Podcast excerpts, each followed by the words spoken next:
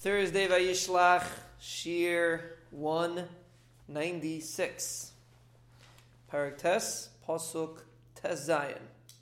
Very strange pasuk. Sometimes when we get to these psukim, we just gloss over them because we don't really understand what the point, what the pasuk's trying to say. So we just gave a whole speech about the keshes and how the keshes helps remind the Rabbi Shalom Kaviyachal. We discussed yesterday what it means to remind Rabbi Shalom. The Keshes reminds the Rabbi Shalom about the bris. Then Pasuk Tezayin says the following: The "V'hoisa Keshes ba'anan." The Keshes will be in the anan. We knew that already. Uri isiha, I will see it. Lizkar bris olam to remember the bris, the everlasting bris, bein Elokim, between the Rabbi Shalom, uvein kol nefesh chaya, and between all nefesh chaya, b'chol basar, asher al aretz. So that's the pasuk says. Now that pasuk seems to be no chiddush at all.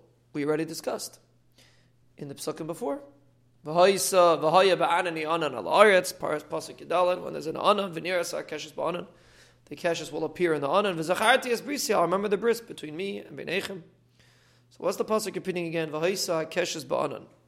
Or yisiya lisker b'saylam. What's the what's the message coming? What's the point? Atayah is coming to say. What's the what's the pshat? So could be, could be the Torah is telling us a concept that the first thing is that the keshes is a representation. Pasuk Yadal and Pasuk Tezvav is the keshes is a representation of the bris of the Rabbi Shalom. And that when you see a keshes, you should know that it's obviously a simon that the Ben Hashem wanted to destroy the world, but he held on because of the bris.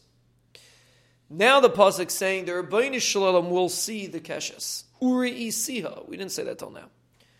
There will be a keshes in the Anan, and the Rabbeinu Shalom will see the keshes to remember the bris Eilam bein halakim vein chal which is a very important lesson.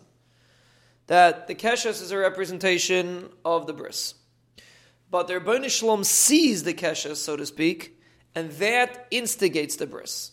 Meaning, even though technically the keshes should be a simon that there's a bris when the Rebbeinu Shalom sees the keshes, that makes him kaviyachal remember the bris.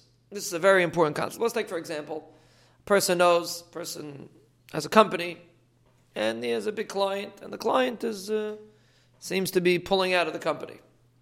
Person gets nervous by nature. It's a nisayan, a big nisayan. A person gets scared.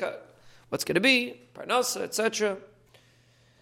So what's the pshat? Why do, why do we get scared when a person's struggling with such a situation? Because we know that our parnasa is nigzem Rosh Hashanah. We know that nothing we're going to do is going to impact our parnasa.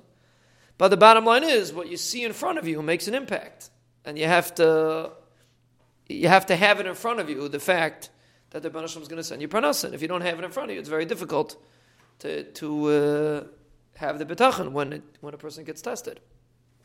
When you see it in front of you, uri how when you see it then it makes an impact. And the Torah is teaching us it all depends on what a person chooses to look at. When a person is going through Echman Tzar and he gets sucked into the Tsar and he's thinking about it, he's busy with it. So his Hiri'i Siha is the Tsar. So then he's fighting a very difficult battle to try to understand that the Benishlam's in charge. But when a person can pull back emotionally, of course you have to do Yishtalis, you pull back emotionally and you look at, so to speak, the things that remind you that the Rabbi Shalom is the one that sends Parnasa, and truthfully you know that it's not going to make a difference anyway, and the only thing that's going to send you your Parnasa is your Emunah and your B'tachin. Nothing else will help out your Parnasa, but when you strengthen your Emunah B'tachin, then Bez Hashem you'll have a chef of Parnasa. If that's the Risia, then Lizkar B'Yisraelim. That's what Torah is telling us. It all depends on what we look at. By their Rabbi Shalom, what he looks at, Kaviyachal impacts his actions, so to speak, if we could say it like that. By a human being, it's also like that. What we look at, what we focus on, is going to impact our attitude and help us understand that the Rebbeinu Shalom is the one in control, and when we have a Munah B'tachin, the Rebbeinu Shalom will send us a Yeshua.